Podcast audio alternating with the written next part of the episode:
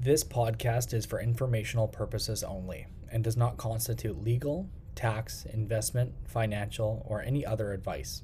It is not intended to cause or induce breach of any existing agency agreement.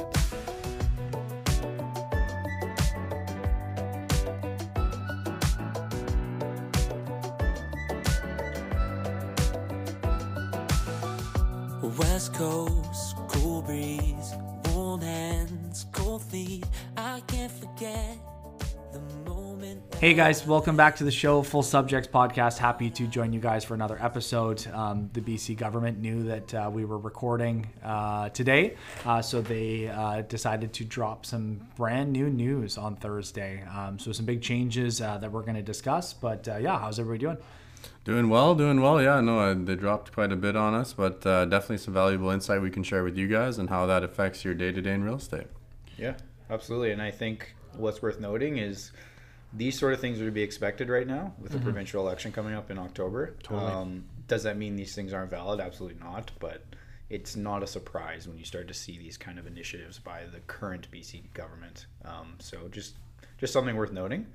Um, Austin, why don't we jump right into one of the first initiatives here? Yeah, so the first one is that the eligibility threshold for first time home buyers exemption is set to increase from $500,000 to $835,000, um, with the initial exemption basically being on that 500,000 mark. Um, so that's some pretty big news. That's going to change um, or save people that are purchasing um, anything over five hundred thousand dollars, about eight grand, which is big. Um, you know, PTT is not something that can be worked into your mortgage. PTT is something that has to be paid up front.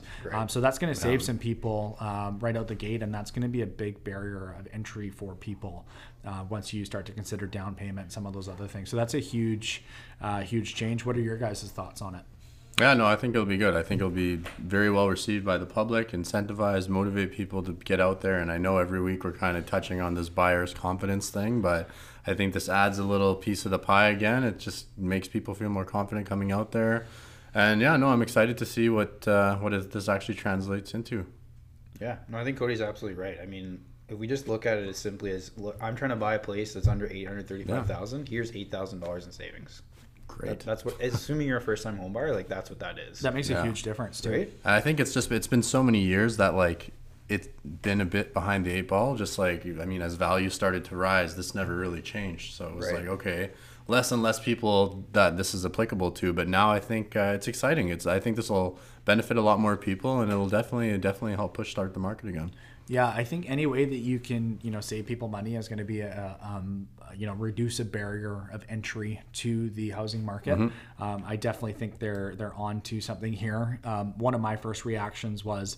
There's not a whole lot that people can get for under five hundred thousand dollars. Like, you know, short of you going into a one bedroom condo in the Fraser Valley, maybe you're getting into something, you know, a one in den. Um, you know, maybe certain areas you can get into that two bedroom. Um, maybe that's a little bit of an older place. There's there's other, you know, factors in that what's going to come in under that number, but it doesn't give people a whole lot. And as much as that's good for maybe your first place, you know, if you're a family or looking to start a family or need more space, anything like that, um, that's a pretty big, um, you know, quick change. Let me put it Oh, that yeah. way. So. Um, the fact that you can save people eight grand and maybe they can get into you know a two bedroom place or something a little bit bigger or a little bit higher up on the budget i think that's going to help people get in and then stay stay put Yeah. in, in that first place and maybe they get a little bit more life out of it as opposed to moving in and then as soon as they need more space you know making a making a change and having to do something else Yeah, exactly. No, absolutely. And I think one. So there's two things I want to note here. So first thing is April 1st of this year is when that goes into effect. So that's worth noting. Um, and then the second thing is the BC government looks at first-time homebuyers differently than the federal government does. So the federal government is a little bit more lenient in the fact that if you haven't owned a home, and I think it's four or five years, they will consider you a first-time home buyer again, as long as you meet their other requirements. In BC, it's like if you've ever owned a home anywhere in the world, you're not a first You're not a first time so it's much more strict in that sense. Um, so that's just one thing to note because I've actually I even have a client right now that has owned a home, but it's been like 15 years. Wow. But they wouldn't qualify for this because they have owned Wow. at some point, which is too bad because this actually it gets them to a point where they actually would have been able to get an exemption. Um, but with that being said, that's just the way the BC government Yeah. looks at it, right? So, um, do you guys?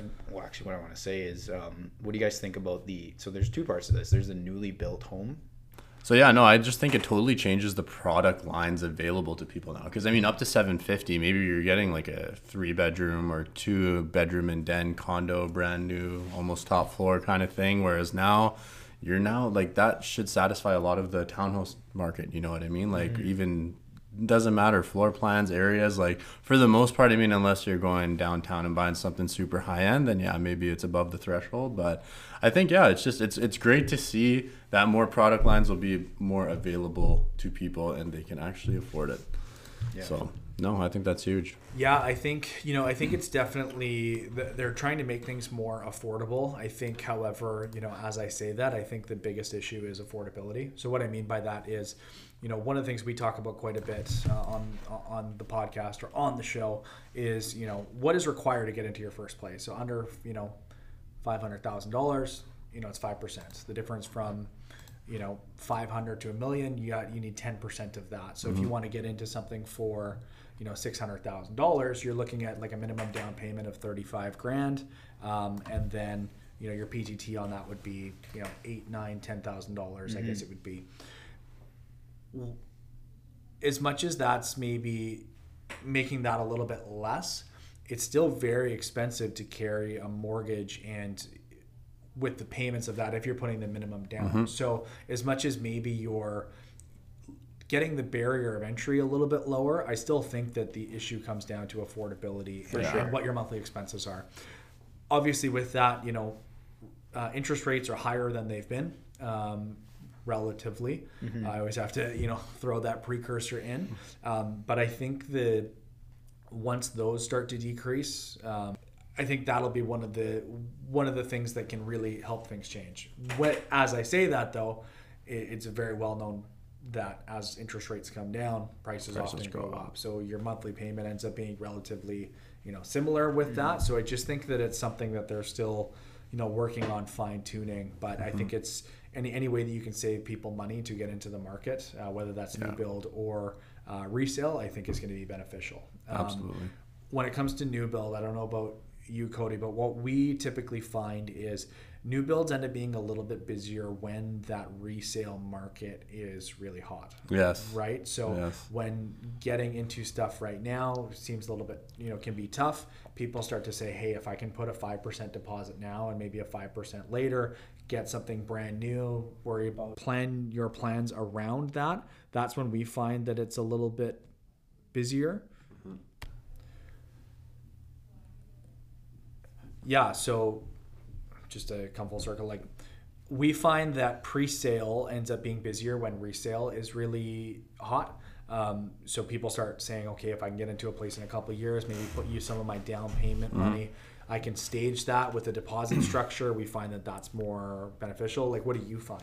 Yeah, no, I, I 100% agree with that. I, I do agree that because I mean, I, I always tell people like real estate's always about alternatives, right? It's Yeah. just like okay, like if the if the resale market is hot right now and people are having trouble securing a property or something, pre-sale is not a bad route to go. There's usually more inventory available, but I've also found that like just from my experience with my clients and even like purchasing properties myself, like developers and stuff and like just the price points of what they are tend to adjust a little bit to where the resale is Right, of course. you know what i mean because the inn I, I find that that's it just provides another alternative and outlet for people and no i think uh, yeah no I, I definitely think that the pre-sale market kind of goes hand in hand with the resale market in that regard Yeah, that makes sense. I think, yeah, as you guys said, it's it's easier to get into a pre-sale in the sense that the upfront cost is lower. Um, but yeah, now if we look at this newly built exemption for PTT, like on a million dollar purchase, now not having to pay property transfer tax on that, like you're saving upwards of almost twenty thousand dollars, yeah right? and that's, And you got to pay that's- GST on those places too. yeah you're already paying 5% right So so, those that's a huge savings, right? yeah And Well- going back to sorry, Austin, what you said at the very beginning, and this is important for people to know, is that you have to have that money, and I want to reiterate this because you already said it, available when you buy. Yes. It can't be part of your down payment. Your down payment has to be available as well. And you can't work it into your mortgage. No, people or the lenders need to see that money available to them, and if Yes. it doesn't exist, they won't. You won't be able to complete on that mortgage. Yeah. That's how like serious that is. Um, so that's just that's really something I want to make sure people understand. Um, do you guys have anything else to add about PTT, or do you want to talk about um, another initiative of the BC government? No, I think that's good on PTT. Yeah. So the other initiative that we're going to discuss a little bit more about today is what, what do they call it? The anti-flipping tax, basically. Yeah. So the next one. So right now, if you sell uh, your primary residence, uh, if you've owned it for less than a year, you get taxed capital gains on that. Yeah. So now what they've expanded that to is if you sell your property within two years, Yeah. you'll be subject to another tax, uh, which is they're basically calling the anti-flipping tax. Right. Um, what are your guys' thoughts on that? I think it definitely puts changes the perspectives of investors. You know what I mean? Like I, I mean, just with my demographic of people that I'm selling, it's just people our age. You know what I mean? Like it's like okay, well, to get a head start, market wise, uh, net worth wise, it's like, hey, let's buy this property. Should appreciate to this percentage or this amount within a year or so. Then let's flip it and make some money. Definitely changes that for people now, right? Like so yeah, it's, it's going to be interesting to see how that gets perceived, especially like the pre-sale market, because a lot of people will do that, right? Like you already have almost a guarantee that if you're if you're essentially buying it today and it doesn't complete for another year or two out, you're going to make money on it, right? So, but that kind of deters people from doing that. Then you know what I mean? I think this comes in to stop people from speculating on pre-sales. I think that's one of the one of the things they want to leave more inventory for people that are quote unquote going to live in them. Exactly. Um, I think that this also is going to limit inventory though, and the reason for that is you know some people will truly go and look at a unit because it needs a little bit of work. And you know, if you're to go in and you know maybe reno a few things and then you know put some sweat equity into it or whatever, um, all of a sudden, if you do that, you have to wait in that home for two years when you're maybe looking at doing that short term. I- also think with that too, like full transparency, two years is you know goes by fairly quick. Like if you're doing you know DIY renos or renos to your home, like if that isn't something that's going to be done in six months. Um, but I just think it's going to limit inventory, which is going to be another problem because people are going to be holding on to that because they don't want to, you know, be subject to an additional tax for mm-hmm. doing that, right? Oh yeah, hundred percent. It's gonna yeah, I think that's gonna change a lot of people's perspectives on things, like their behaviors towards in the market. Like it's it, that is I'm very I don't know what to expect out of that. You know what I mean? What I'm curious about is what what are the numbers when it comes to how many people are actually selling within two years? Yeah, because that's- like if that's a they're great point. purchasing, like, Great question. Like I think you talked about this internally between the three of us today, and you said if you bought when the market was high, and you wanted to sell within two years, like you were going to lose money anyway. Yeah. You know what I mean? Yeah. So it's like I'm curious, like if if let's say in two years from now, let's say you bought today, and in two years from now, it appreciates five percent, which is not unrealistic. Yeah. No. Um, are like, are you looking to sell to make that five percent? Like maybe you're selling for a different reason, right? Well- and that's where I think it's where it gets confusing. Not confusing, but that's where we have to dig a bit deeper to figure out. Okay, what are the exemptions? Some of them are mentioned, but there is cases where you have to sell, right? So Oh, Yeah. lots of things like separations, for example. Yeah, and I know think what that's, that's one of the that's things that's going to be exempt. Yeah. Oh, yeah. Well, and I think with that too, like if you start to do the math on, you know, what it costs to sell your home, obviously there's Yeah. commissions, you know, maybe you're discharging a mortgage, there's, you know, lawyer fees. Uh, you, you know, if you're selling something and purchasing something else, you're going to have to pay PTT on whatever you're buying too. So Exactly. even just an appreciation of 5%, obviously depending on how big and what you're buying and all that kind of stuff, like, you know, if it's just a 5% increase, that might not be enough to cover the cost. It probably wouldn't be. especially if you're going to something bigger. And Yeah. again, Yeah. that's quick math, folks. You know what I mean? For like sure. we're not Just going into numbers a, around, a lot of detail, but I think that's going to be a potential pitfall or a problem. Oh, 100%. I think especially too if people are using their next purchase as a stepping stone to get somewhere and let's say within that 2-year threshold for whatever reason market turns it gets great and people's uh, values appreciate on their home they built some good equity within the 2 years and they want to sell now to jump to that next one and now they're kind of penalized for that you know it's yeah. So it'll Yeah. be interesting to see I what think- happens. Yeah, I, I th- I think going back to your point, I think I think I, I've heard this and it might be wrong, but I think your average person lives in a home for eight years. Uh, yeah, I think Yeah, That- I think that that's sound- bang on. Yeah, sounds I about think right. that's So- right about right. I don't know how many people are actually moving every two years, Yeah. other than your real estate investor or your, you know, people, you know, person speculating on a unit, if you know what I mean. But um, yeah, it'll be interesting to see how this this evolves. And you know, one of the things we always say is that sometimes there's unintended consequences. Like even with this capital gains flip, uh, if you sell within a year, if there is something like a divorce, and I believe there's exemptions for this too, but you know sometimes you know for whatever reason people just need to sell within a year of and that's just kind of what's going on. They're not trying to speculate. They're not Yeah. trying to flip. They're not trying to make a ton of money. It's Yeah. just is what it is for lack of a better better way of putting it. So it's um i don't know it, it'll be interesting to see how this one evolves. Yeah, Yeah, I think that um, what it's called, the BC home flipping tax, I think that it definitely will help with the actual people that are flipping. Like that, that Oh, I think yeah, it will serve sure. a purpose for, especially by expanding that out to two years. But like we just discussed, it may hurt some other people where it shouldn't, and there may Mm-hmm. they may be lenient when it comes to exceptions. I, I don't know it. This is going to kind of be one of those things that in a year from now, actually, this one doesn't actually take effect till January 2025. yeah Oh wow. Yeah. we So we actually, time. yeah. So we don't actually, we won't see this how this affects the market until at least next year. Now. Yeah. yeah exactly. and, and and with that too um, there's obviously if they're just taught you know talking about this now and it's a little bit of runway leading up to january 1st 2025 there'll probably be some feedback there'll probably be some changes hopefully um, you know people will be vocal with you know maybe something that's specific to their situation and sharing that information so that Yeah. you know then people can help modify or help have those changes possible uh, before it takes that concrete effect. Uh, at least you'd hope so. um, but uh, yeah, I- I think this is definitely one that's going to evolve and more will come out. Well, the other thing that's worth noting too is I mentioned before there's a BC election in October. What's Yeah. to say that the BC government changes and this is gone? This is yeah. That's this may exactly not what I even was make gonna it say. to the yeah.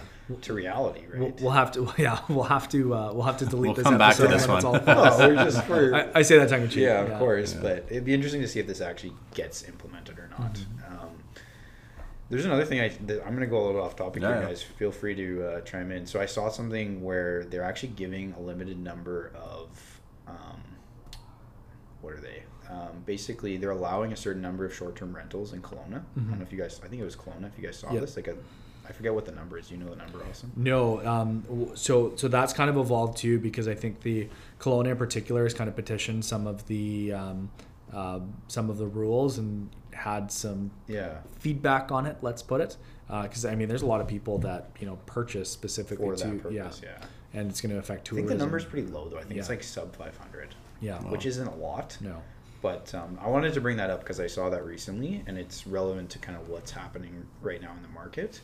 Um, but I'm curious if other municipalities will start doing that too. the exemption. Other cities like starting to allow like some short-term rentals because it's undoubtedly impacted the hospitality market. Oh yeah, big time. right? Like now these hotels are like, oh, we now have a monopoly again. Yeah, Like, again, let's, yeah. Let's charge whatever we want. Like I don't even want to look at what house or hotel costs are for this coming summer Oh, season, it's or even Whistler. spring Yeah. break. Like Yeah. yeah, It's gonna yeah, it's gonna be interesting to see how that how that all goes. You know, and it was cool, like extra sources of revenue for people. You know, just to being able to Airbnb sure, places yeah. and everything. And I get both sides of the argument. I yeah. get it, but yeah, I don't know. Like like we said at the beginning of the show today, these initiatives all have a purpose. Do they always serve the purpose they're intended to? No, they don't. Um, but again, there's politics involved in all of this, so there's there's things at play when it comes to the decisions that they make about these Mm. things. Um, but it's it's going to be interesting to see kind of what happens because at the end of the day, the biggest problem is still inventory. Yep. Yeah. We still don't have Yeah. inventory, and Yeah. I know there's some more stuff in- About how much they want to build and, yeah, and but addressing inventory. to be able to do it Yeah. Yeah. at a at a rate that isn't sustainable to keep up with how many people are actually how how much the population's growing, Mhm. right? Um, we're continuing to immigrate people, which I'm not going to get into whether or not Yeah. that's a good idea. That's that's not what this is about, but you still need homes for people. You still need homes for people. I agree. I think with everything going on, and like they touched about it in a real estate course that I had to take today, was uh, just planning. Like really plan. You Plan know, ahead. like plan ahead. So Yeah. like a lot of people like I've I've dealt with people in the past that are just like okay like we're ready to buy something. Let's just go buy what we can afford right now. And then I'm like okay like have you thought about like resale down the road? Like what areas you want to be in? Like what's gonna the development in those areas? Is that going to boost your values over time? They're like oh no it's just like we're approved for 500 grand. What's on the market for 500 grand? Let's go see it and let's write an offer on mm-hmm. something. So i'm like you know what? I think like there's enough resources around you. I mean trust your mortgage broker your realtor anyone and just like really plan ahead and plan accordingly based on what you're doing. Take into consideration the new legislation that's coming into place and just do what makes what fits your situation best but just plan. Like try to like yeah just put more time into it. Yeah, absolutely. Sweet. Do you guys have anything else?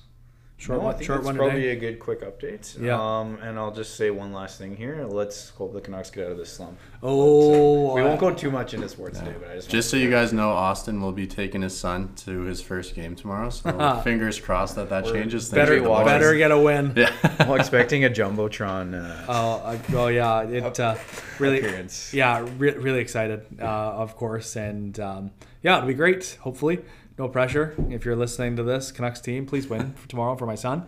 Uh, but you're probably not listening. Uh, anyway, um, thank you guys so much for joining us for another episode. Just wanted to get on again to dissect some of the big changes, some big announcements, and uh, yeah, you guys have a great rest of your week. Take care. Take care.